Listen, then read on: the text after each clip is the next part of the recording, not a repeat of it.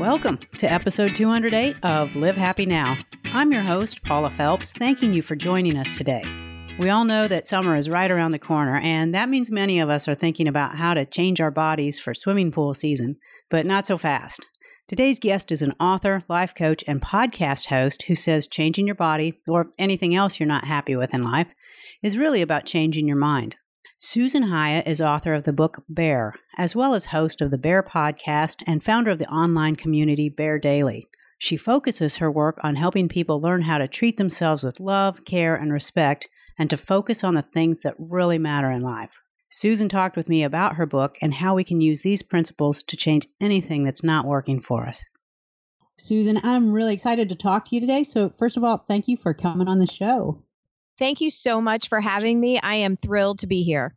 When I first heard about Bare, actually, your publicist approached me, and the first thing I said was, Well, we don't do topics like dieting and weight loss. And she's like, That is not what this is about. And so I think a lot of times when people see this, that might mm-hmm. be instantly what they go to. So, can you mm-hmm. talk about what Bare is? Sure. And it's a great question. And I'm actually glad to hear that as a podcast host, you have that kind of boundary because what bare is is a diet disruptor.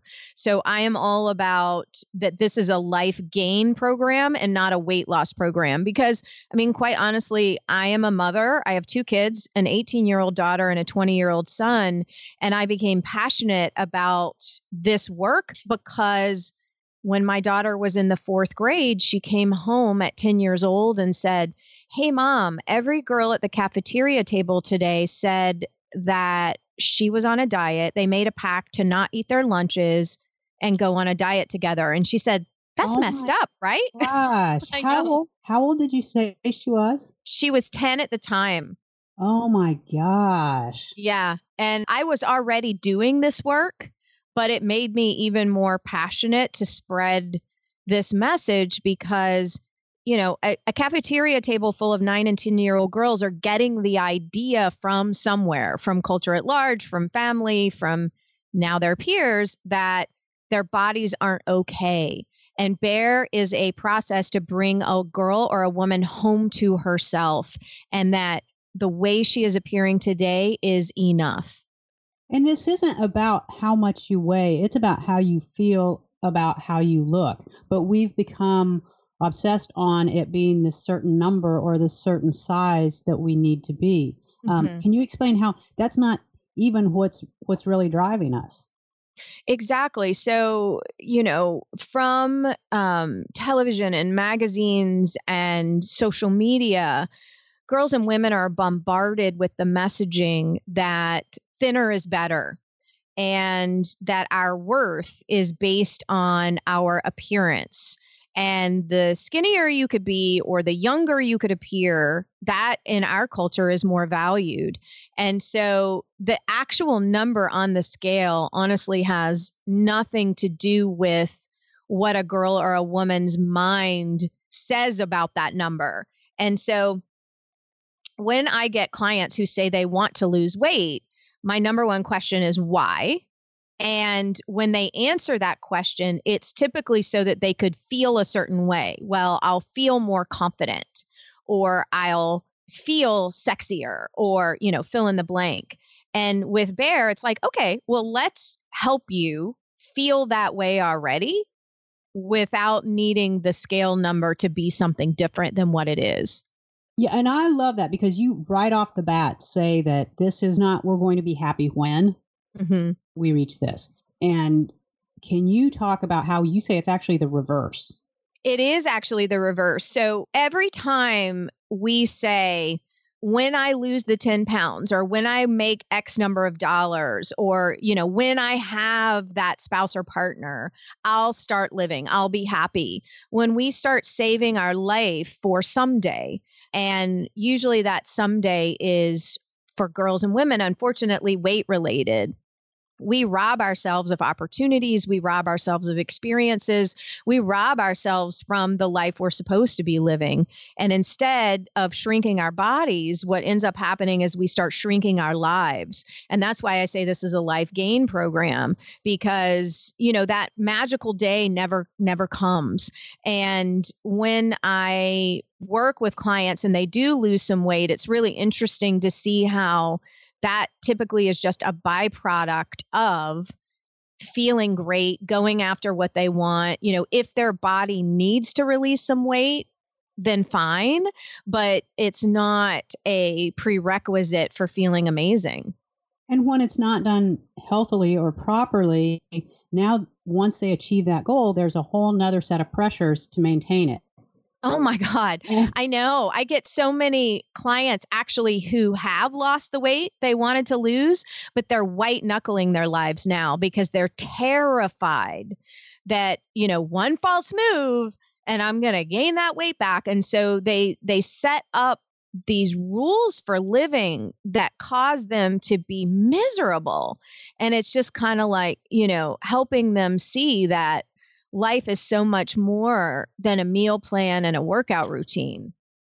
Absolutely. And and how difficult is it for us to build a life that we love if we are focusing so hard on something like, you know, whether it's losing weight or making more money or whatever that is, what does that do to our life? As you said, we shrink it.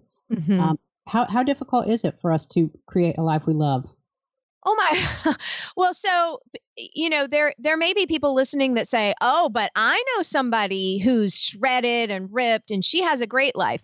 Well, that's yes. Uh, of course, there are people who are living their best lives and who look and feel amazing at the same time. That's, you know, the bare process, but there are also you know, probably 95% of those people are shredded on the outside and the inside. They are literally shredding their peace of mind so that they can post a picture of their six pack. There actually is a prominent woman in health and fitness that I was so delighted yesterday to see on her social media, Chalene Johnson.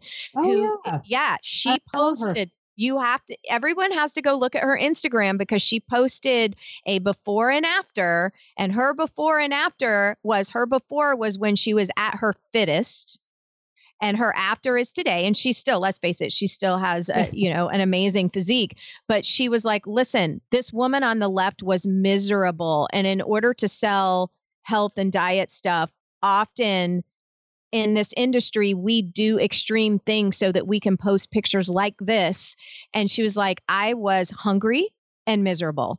And I was like, thank you. Thank you for the honesty because so many girls and women look up to people who are stars in the health and fitness world and think, that's what I need to strive to be. And more of us need to be saying, listen, if you are spending all of your time trying to achieve that, you are not putting your focus and energy onto things that are actually going to expand and improve your life in a real way. And I and I'm someone who loves to run and cycle and work out and all those things, but it's not the focus of my life and my happiness depends on the mental health benefits I get from it, but not what my body does as a result of that.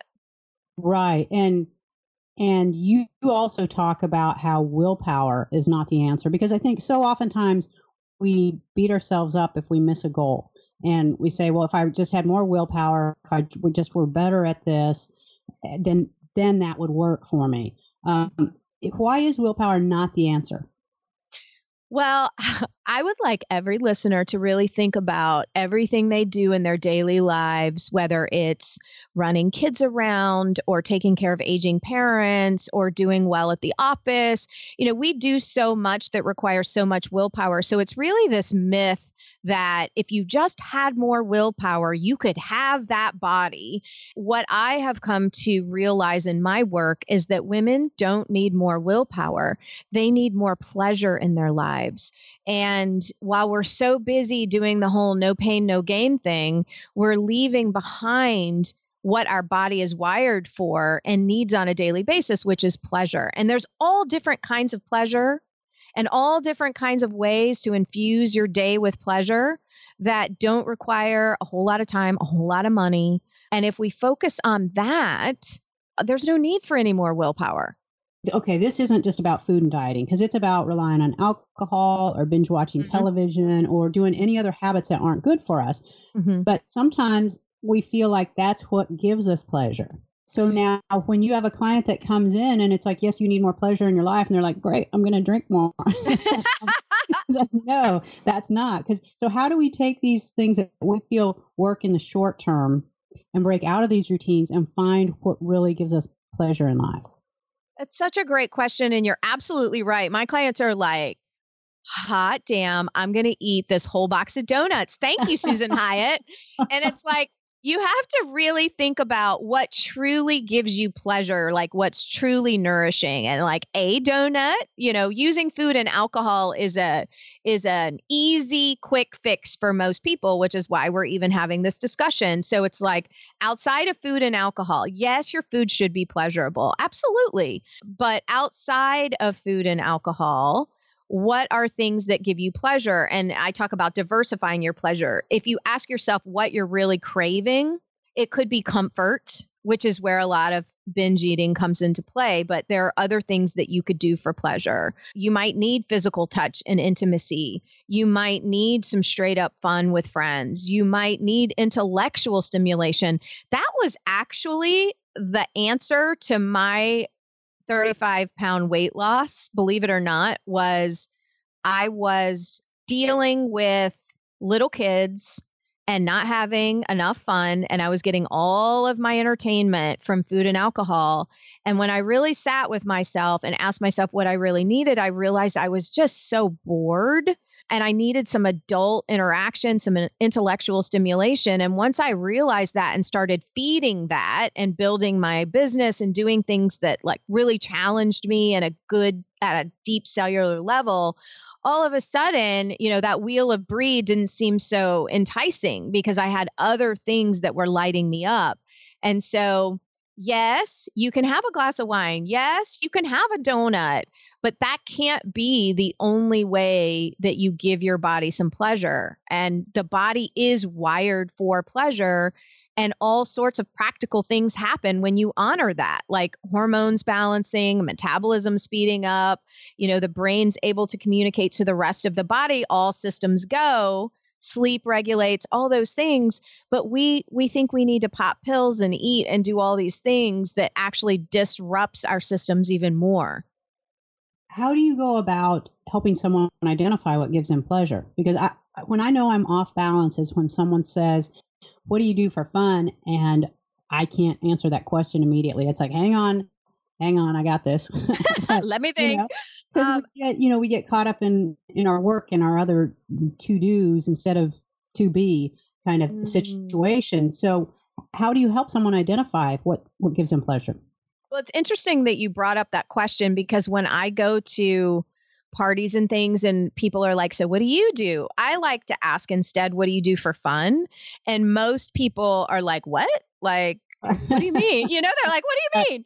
And so the first thing that I do is I ask them in terms of their free time like what are they doing how are they spending their time and that usually is a, a hint as to what kind of pleasure they're really seeking. So if somebody says, and listen, I'm not against a good Netflix binge, but if somebody says what they do for fun is binge watch Netflix, you know that's typically an escape or a comfort thing or you know if they're if they're talking about shopping you know that's typically an entertainment or a fun you know they're looking for some more fun and so i explain to them the different kinds of comfort you could be seeking and like where do you think you're lacking even like spiritual pleasure you know connection to your higher power? That is usually a big one that most of us are lacking. Like do you have a practice of prayer or meditation or some kind of connection to what's bigger than you and helping them figure out like most people are like, wow, I don't know. And so it's going through each category and then challenging them to give it like just five minutes out of your day. You know, five minutes of going out and getting some vitamin D and sitting in the sun, or five minutes of just sitting with yourself and hearing what your mind is telling you can be revolutionary for most people who are so busy just going through the motions of their day. But why is it so hard for us to learn how to do that? Because we have this conversation about, oh, we need to meditate, we need to mm. meditate mm. more, I should be doing this. Mm. And it's, I have the five minutes, but maybe I'm going to use it in a different way, even though I know that sitting down and, and breathing and, and being still with myself is going to be much more beneficial. What is it mm-hmm. about us that that makes us respond that way? Well, I think there's a couple of different things. One is our culture at large doesn't value it. So we're kind of taught like all the messaging is like to be productive, to get stuff done, to you know, no pain, no gain. So there's just we're just indoctrinated with valuing productivity above all else in the US, especially. And then secondly, typically when people it's not part of their practice even though they intellectually know like it would be really good for me to slow down ha ha ha. There's a lot of discomfort that comes up uncomfortable feelings that people don't know how to deal with and and I spend so much time with clients saying listen a feeling state is not going to kill you. Like you just sitting there and acknowledging I'm feeling lonely is not going to kill you, but we try to stuff it down and use food and alcohol typically to do those things. So I think one of the biggest reasons is we're not taught how to just sit with discomfort and that it's okay. And I mean, especially in my industry, in the self help industry, most life coaches are spending their time like, let's pull you out of that negative feeling space immediately. And honestly, there's a lot of benefit to just acknowledging and processing those feeling states because they're all here to tell us something. So if you're angry, great. Let's see what anger has to teach you and then move into some practices to help get you out of that. But for me, I was resisting boredom at all costs. And then when I really was like, okay, this is not going to kill me, and let me figure out what I need instead. Parade Magazine had some really nice things to say about your book. And I love that they said this is the perfect book for anyone who wants to master the art of de stressing. Oh, yay, Parade! yeah, we all want to de stress. So, why is that so difficult? How long you got? Because I think our central nervous systems are constantly in shock. I mean, I think that in our culture, we are so used to now that stress just being part of everything we do, and it doesn't have to be that way. Everything from commuting to what's happening in the workplace to when we turn on our TVs and see what's happening in politics and the news, it's just sensory overload all the time. So that has become our normal. And so then when we make these suggestions like, maybe you should just sit in the sun for five minutes, people are like, what the hell are you talking about? Like, I don't. right. Are you crazy? But honestly, in the work that I've done, some of the tiniest, my friend Laura calls it simple but significant moves. Some of the the smallest little moves can make a huge impact on your quality of life. So, something as little as, you know what?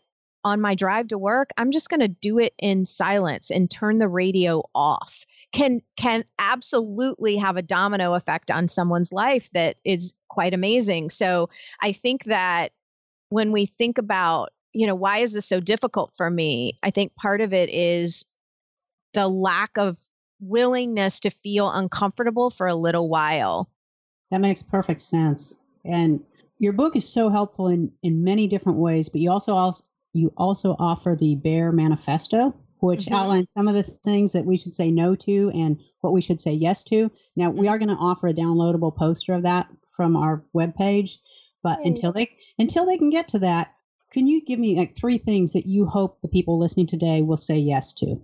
I hope they say yes to the possibility that they could stop dieting and gain a better life.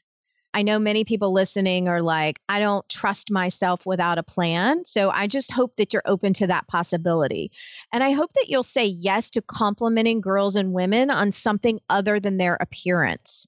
So saying yes to like hey that was a great idea in the staff meeting today instead of like i love that dress. There's nothing mm. wrong with complimenting a woman's appearance but like let's stay committed to complimenting girls and women on their intellect and on their abilities and on their kindness. And i hope that they say yes to movement so, dropping the transactional relationship between your body and exercise, meaning I'm only going to exercise if I have JLo's booty by Friday, and say I will move my body no matter what because I get some mental health benefits from that.